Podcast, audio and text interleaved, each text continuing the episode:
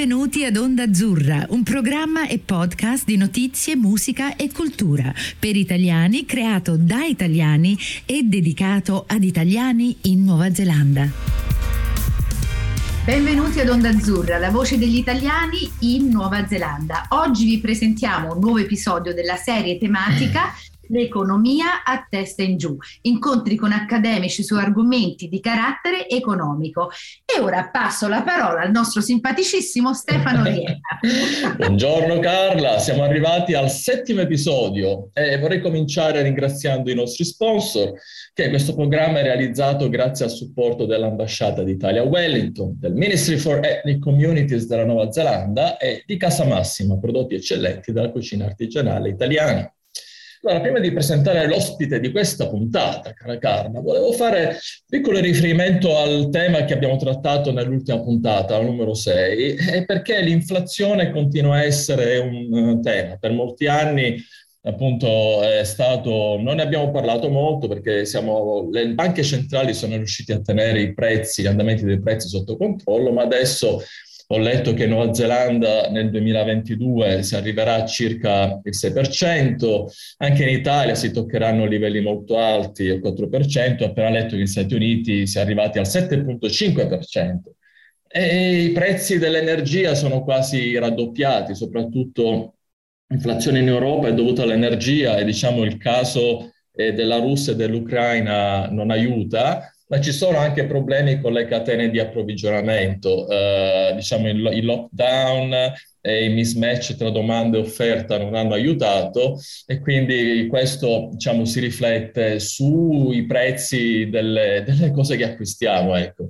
E, ehm, ma passiamo a un argomento più leggero, ma che comunque ha anche a che fare con l'inflazione.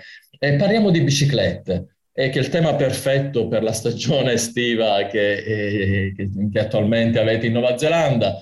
Ma acquistare una bicicletta è diventato più costoso da quando è esplosa la pandemia del Covid-19. Eh, c'è stato un incremento di domanda eh, soprattutto delle biciclette elettriche. Eh, nei contesti urbani c'era già una consapevolezza eh, ambientalista, eh, soprattutto eh, per il fatto anche che le città avevano introdotto dei criteri molto stringenti sull'uso delle automobili a combustibile fossile, ma adesso col Covid, eh, diciamo, alcune persone preferiscono non usare più i mezzi pubblici per ridurre il rischio eh, di, di, contagio.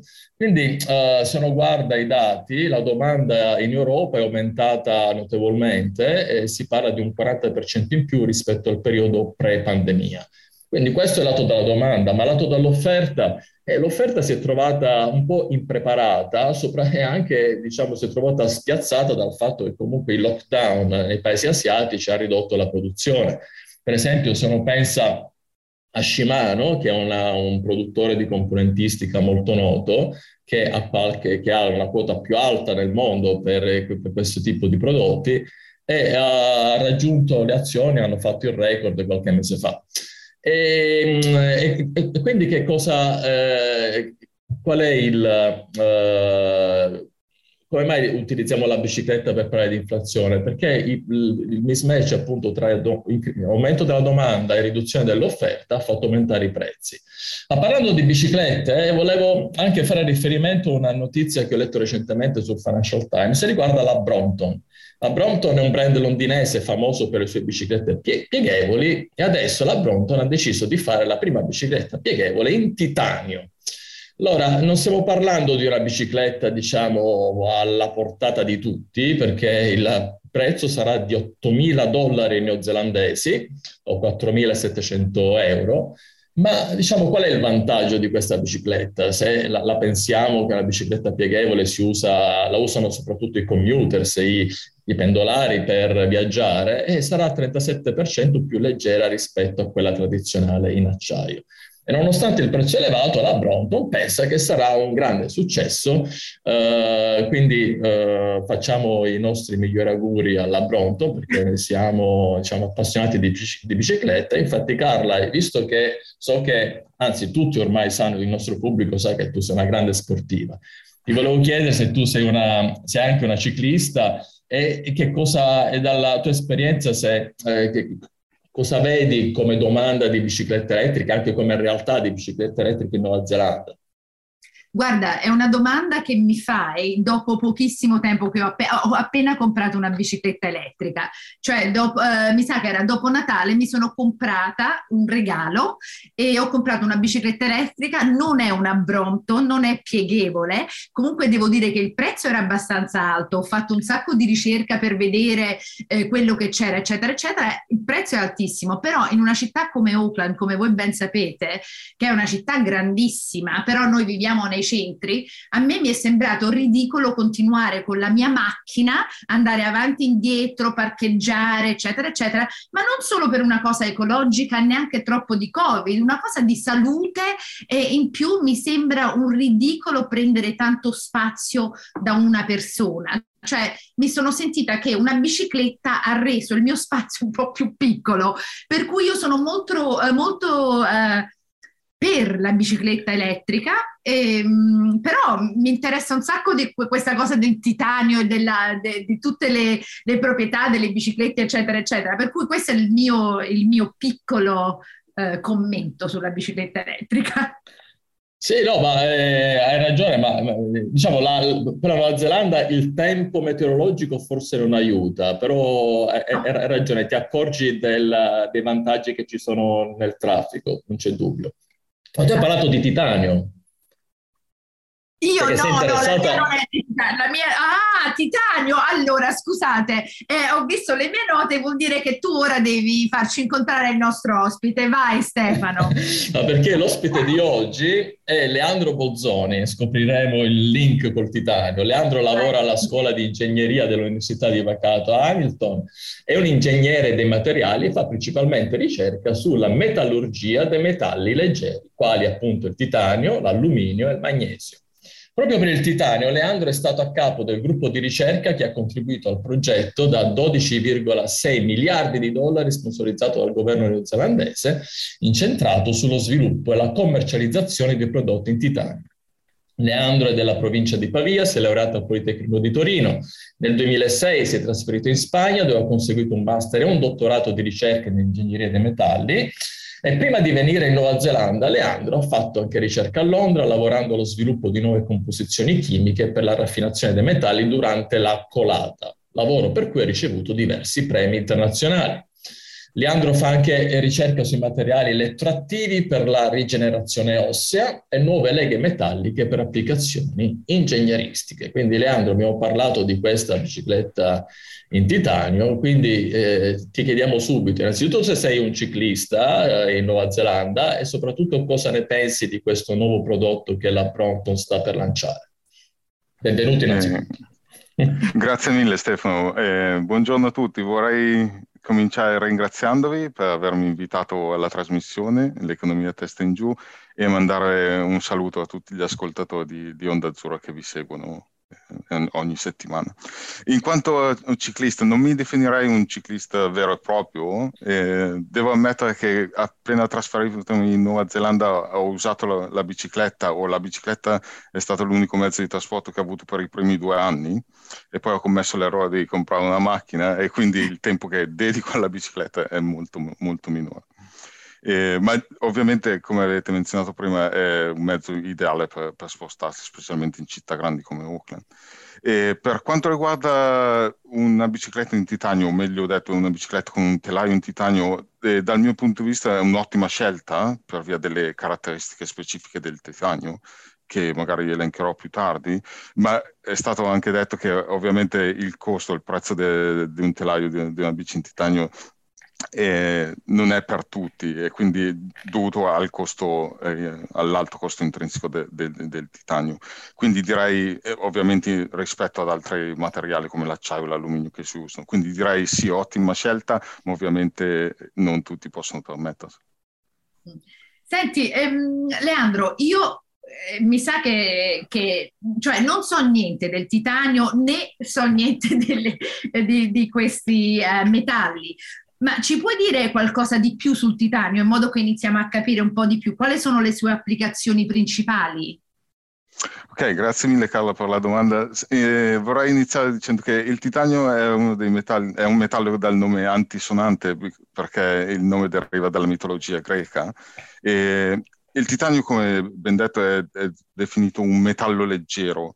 E I metalli leggeri sono tutti quei metalli, titanio, alluminio e magnesio, che hanno una densità minore di quella de, dell'acciaio, che è il maggiore eh, metallo strutturale. E effettivamente la densità del titanio è se, approssimativamente 60% quella dell'acciaio. Il titanio non solo ha, un, ha, una bassa densità o densità minore de, dell'acciaio, ma ha anche eh, alte proprietà meccaniche. Quindi se guardiamo a quelle che si definiscono come proprietà meccaniche specifiche, che sono proprietà meccaniche per unità di massa, quindi divisa eh, per la densità, eh, il titanio effettivamente ha le proprietà meccaniche specifiche più alte tra tutti, eh, tra tutti i, me- i, metalli. E inoltre il titanio è anche conosciuto per l'alta cor- eh, resistenza alla corrosione, è biocompatibile e, e mantiene le proprietà meccaniche anche a alte temperature.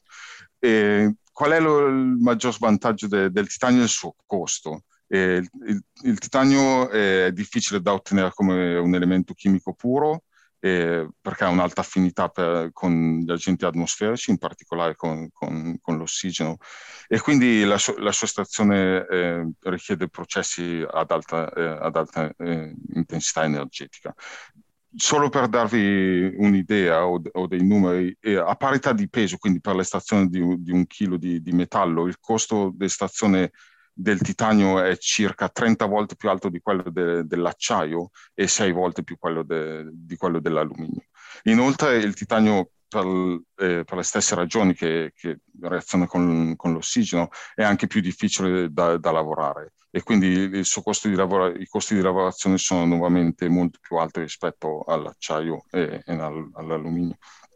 Ma passando, per, chiedevi in quanto alle applicazioni principali, eh, vorrei aggiungere che comunque se guardiamo all'intero ciclo di, di un prodotto, il titanio effettivamente è, è, più vantaggioso di altri metalli perché non richiede protezione contro la, cor- la corrosione o, o, nessuna manutenzione, eh, però per via dell'alto costo le, le, applicazioni principali del titanio attualmente sono in settori ingegneristici eh, dove l'alto costo non è una limitazione, quindi sono più interessati alle proprietà che, che il titanio eh, apporta.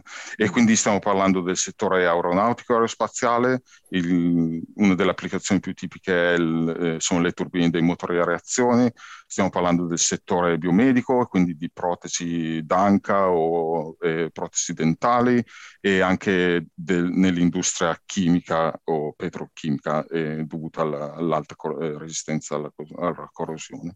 Ovviamente ci sono anche eh, alcune eh, applicazioni di nicchia, come nel settore dello sport, abbiamo parlato appunto del telaio delle, delle bici o delle, delle, mazze da golf, per esempio, o anche eh, nel settore delle auto di lusso.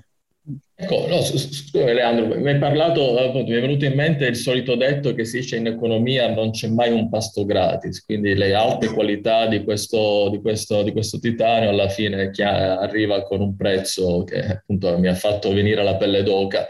Ma eh, appunto per adesso si parla tanto, soprattutto con riferimento alla rivoluzione del climate change digitale, di questi metalli rari, che appunto solitamente si fa riferimento, abbiamo parlato di bici elettriche, quindi viene in mente il cobalto, il litio. Ecco, eh, parlando del titanio, eh, hai parlato appunto dei costi di estrazione, ma per esempio ma il titanio è disponibile su tutta l'area terrestre, ci sono dei paesi produttori particolari, poi ti chiedo, dai, appunto, visto che è una trasmissione di economia, ci sono delle previsioni di scarsità nel futuro, cioè quale sarà la domanda rispetto all'offerta che tu prevedi? Eh, domanda interessante e complessa, eh, grazie Stefano. Eh, se guardiamo innanzitutto, il, il, titanio per sé non è un metallo raro, effettivamente il titanio è il nono elemento più comune sulla crosta terrestre e il quarto eh, metallo strutturale più abbondante sulla Terra. Eh, quindi in quanto a disponibilità ce n'è parecchia, eh, come dicevamo prima, eh, la, lim- la, maggior limitazione è il costo, è il costo di estrazione e ciò deriva dal fatto che attualmente c'è un solo processo chimico, o principalmente uno, un processo chimico che si può utilizzare per estrarre il titanio puro dagli ossidi, da cui deriva. E, e questo processo che si chiama processo crawl è un processo ad alta eh, intensità energetica e quindi eh, automaticamente eh, ciò aumenta eh, o contribuisce all'alto costo, costo, del titanio. In quanto eh, a disponibilità geografica, eh, ci sono diverse riserve nel mondo, ma le principali o le maggiori so, eh, riserve di ossidi di titanio, eh, che sono lì, eh, l'ilmenite e il rutilo, eh, si trovano in Australia, Cina e, e Sudafrica. E quindi direi che eh, in quanto a disponibilità nel futuro non prevedo che ci siano limitazioni in quanto ne abbiamo parecchio. Ciò che dobbiamo, eh, dobbiamo lavorare è trovare un modo per ridurre il costo di estrazione. Eh, ma visto che stiamo parlando di disponibilità geografica de, del titanio, eh, Stefano hai menzionato prima eh, il progetto sponsorizzato dal governo neozelandese di 12,6 milioni di dollari. Il, progetto si chiama Titans, che è Titanio Technology New Zealand, e devo aggiungere che effettivamente abbiamo della disponibilità del titanio in Nuova Zelanda. Mm. la maggior disponibilità si, si, trova in quelle che chiamiamo black sand o sabbia nera, è una sabbia vulcanica che deriva dal, dal monte Taranaki. E quindi se siete stati nelle zone di Taranaki, quindi sulla costa ovest, se siete stati a Cafia sapete sicuramente di cosa parlo. E questa sabbia nera si trova eh, lungo tutta la, la costa ovest della Nuova Zelanda. Carla, ti rendi conto? Abbiamo passeggiato su, su, su una sabbia miniera su miniere di titanio. Cioè, è bellissimo eh, pensare a questa cosa, Leandro, però avevi detto eh, problemi di estrazione, prob- cioè eh, a pensarci che stiamo eh, camminando su questo patrimonio è bellissimo, però quando pensi a come si può estrarre inizia... eh, dovrei, dovrei, anche aggiungere, sì, la, la sabbia, questa sabbia nera è al, al, 50% composta da titanio. Ovviamente è, è, è una miniera, ma... Però il 50% è tanto. Cioè, Io penso... È la, la, metà. Cioè, uno pensa 30, 20, però il 50 è tantissimo. Mm. Ma infatti, ma in, ma Leandro, eh, nel suo ambito di ricerca, si è focalizzato, che lui ha parlato del processo di ricerca, scusami, hai detto crawl, no? del, del, del, del appunto del meccanismo di produzione, ma tu stai lavorando anche un sistema per eh, rendere meno costoso la produzione del titanio con la metallurgia delle polveri. Ci puoi dire in, per i non addetti ai lavori di cosa si tratta? Eh, sì, cercherò di essere specifico senza entrare in troppi tecnicismi. Il processo crawl è utilizza- utilizzato per l'estrazione del okay. titanio puro in forma di metallica dagli ossidi, mentre la metallurgia delle polveri è una tecnica di produzione dei metalli, quindi siamo, stiamo mm. parlando una volta che abbiamo estratto il titanio. E noi la usiamo per il titanio, facciamo ricerca per, eh, per, ridurre il costo di titanio, ma effettivamente questa tecnica è usata anche per i materiali ceramici, e per, parecchio per i materiali ceramici. E cos'è la metallurgia delle polveri? Come il nome indica, eh, partiamo dal, dal materiale in forma di, di particelle, quindi una polvere, una polvere. E queste particelle normalmente hanno le dimensioni di micrometri, quindi stiamo parlando di mille volte più piccole di un millimetro. E possiamo creare delle, delle nuove leghe o dei nuovi materiali eh, miscelando diverse polveri elementali. Quest- utilizziamo queste polveri eh, o una volta che abbiamo deciso la composizione, eh, effettuiamo quella che è la pressatura, quindi applichiamo una pressione attraverso presse meccaniche o idrauliche per formare quello che, che definiamo un compatto. Il, compatto. il, vantaggio è che il compatto ha già la forma finale del prodotto che vogliamo, vogliamo utilizzare o che vogliamo ottenere e quindi in questo modo riduciamo significativamente il numero di, di passaggi eh, per ottenere il, il prodotto finito. Eh, c'è da dire che nel compatto, il compatto è composto solo da particelle che sono legate meccanicamente e quindi la resistenza è veramente bassa. E il passaggio successivo è un trattamento termico ad alta temperatura che si chiama sinterizzazione. E durante la, la sinterizzazione queste particelle che sono legate meccanicamente si legano chimicamente e quindi otteniamo un materiale ad alta resistenza. Okay. E, dovrei dire che aggiungere, perché stiamo parlando di limitare il costo eh, del titanio, che durante la, la sinterizzazione non raggiungiamo il, il, punto di fusione e il titanio ha un punto di fusione che è eh, appena sotto 1700 gradi e quindi c'è un vantaggio energetico eh, no, utilizzando la, la sinterizzazione. Ecco, e... scusi, per, appunto per i non addetti ai lavori, 1700 gradi tu lo consideri un, pon- un punto basso? Un punto alto, veramente, ah, alto, veramente, no, scusi, ah, veramente okay, alto. Ah, ok, eh, okay, scusi. L'alluminio, per esempio, ha un punto di fusione di 660 gradi. Ah, okay. quindi, stiamo, quindi, vuol dire che ci vuole molta più energia eh, per poterlo mm. fondere. Eh, stiamo parlando, vorrei solo aggiungere che la, quali sono i vantaggi della met- metallurgia delle polveri, alcuni li ho già elencati, ma permette anche di ottenere prodotti che non possiamo ottenere con altre tecniche, quindi materiali porosi o cuscinetti autolubrificanti. Una delle maggiori applicazioni sono ingranaggi meccanici per il, se- il settore auto e altri due o tre vantaggi sono il fatto di poter ottenere composizioni chimiche che non possiamo eh, ottenere with, altre, eh, altre tec- con altre tecniche.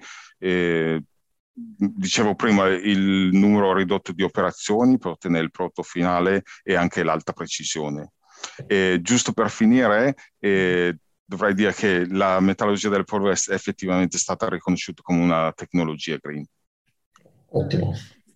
Ci porta alla domanda che al, a fine di 2021 si è svolta a Glasgow la conferenza delle Nazioni Unite COP26 sul cambiamento climatico. Prevedi dei cambiamenti su come dovranno essere prodotti i metalli leggeri, ovvero sarà necessario ridurre le emissioni per la loro produzione? Questo li renderà più costosi?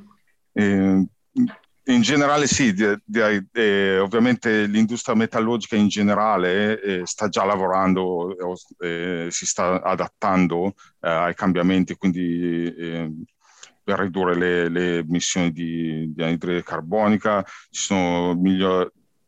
c'è ricerca fatta per eh, ottimizzare o migliorare l'efficacia dei processi che abbiamo, ma anche introdurre nuovi processi.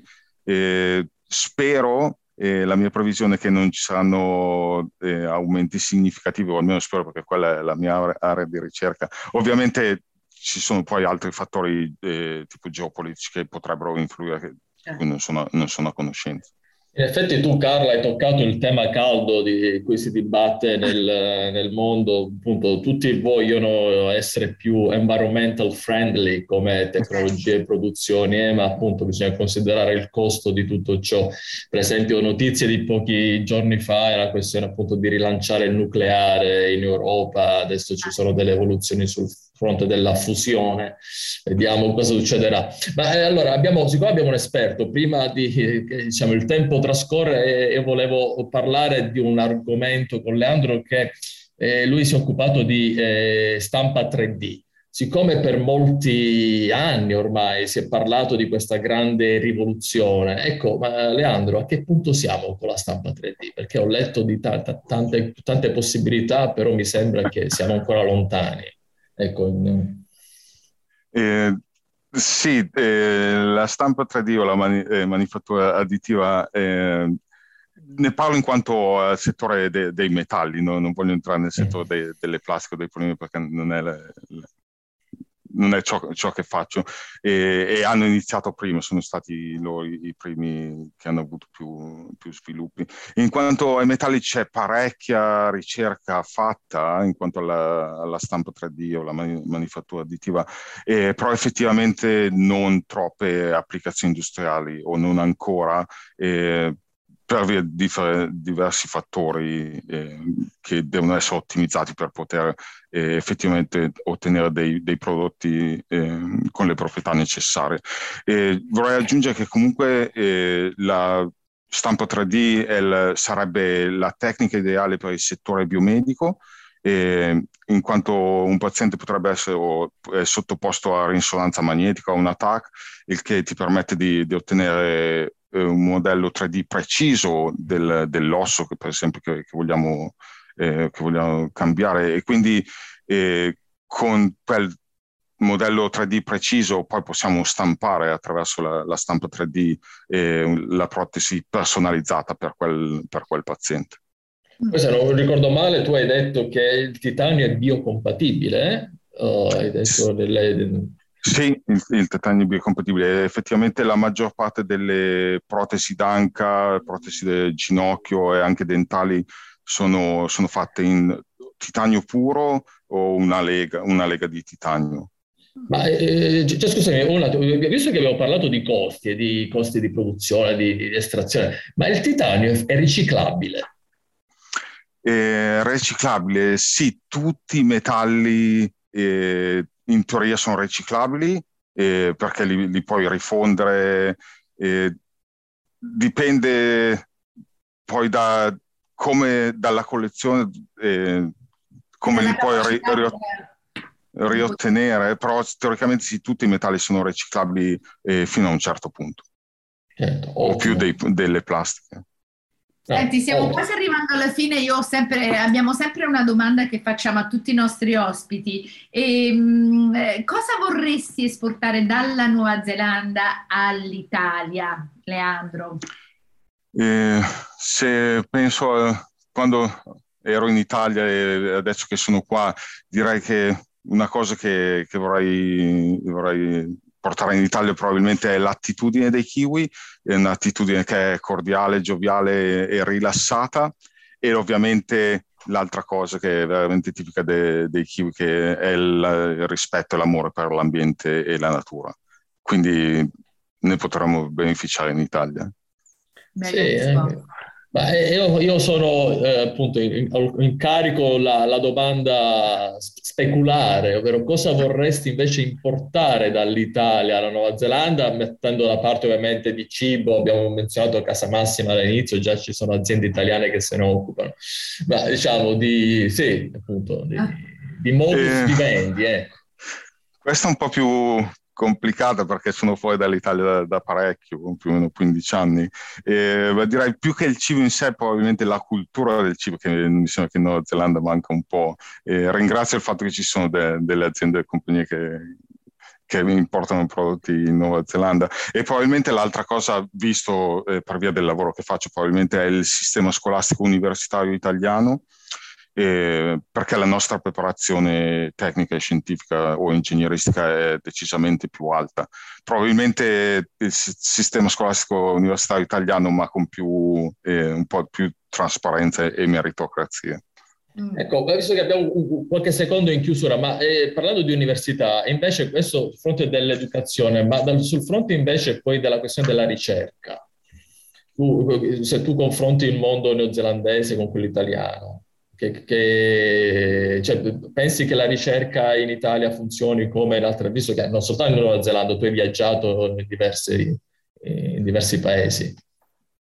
Ti posso dare un'opi- un'opinione, ma anche se devo ammettere che io non ho mai lavorato in Italia come ricercatore, perché ho solo studiato in Italia, poi ho fatto il dottorato in Spagna.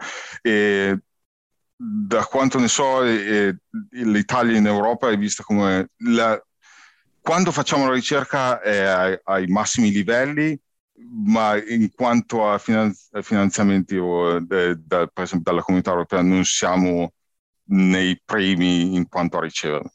E non, non, non penso sia una eh, che si possa eh, comparare con la Nuova Zelanda perché la Nuova Zelanda è troppo piccola. Eh. Sì, sì, sì. Ah, giusto, sì, sì.